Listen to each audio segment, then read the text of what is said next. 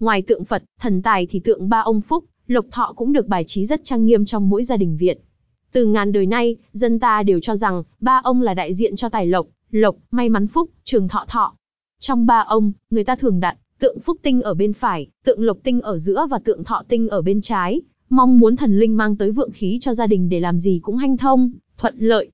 Tuy nhiên, nếu đặt tượng ba ông Tam Đa ở vị trí hung thì mọi chuyện sẽ phản tác dụng, làm ăn thất bát, thị phi liên tiếp kéo tới.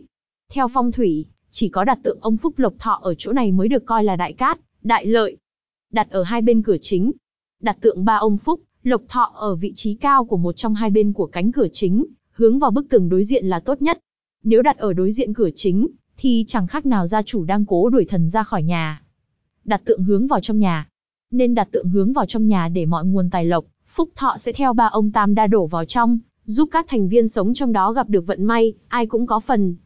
Ngược lại, nếu đặt tượng hướng ra ngoài cửa cũng đồng nghĩa với việc tiền tài, lộc lá chưa kịp vào tới cửa đã bị đuổi đi. Đặt tượng trong phòng khách.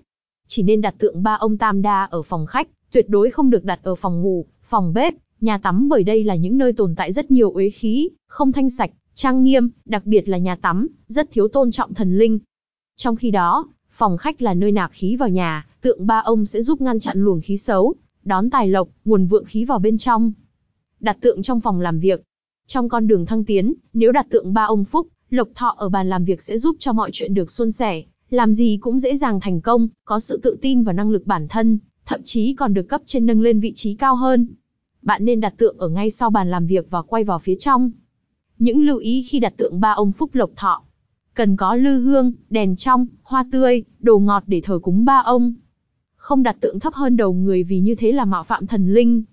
Không bày tượng khi chưa khai quang. Khai quang là thủ tục để linh vật nhận chủ nhân. Nếu chưa khai quang, tượng ba ông chẳng khác gì một món đồ trang trí. Khi mua về, nên lấy một lớp vải đỏ phủ lên tượng, đợi đến khi làm lễ khai quang mới bỏ ra.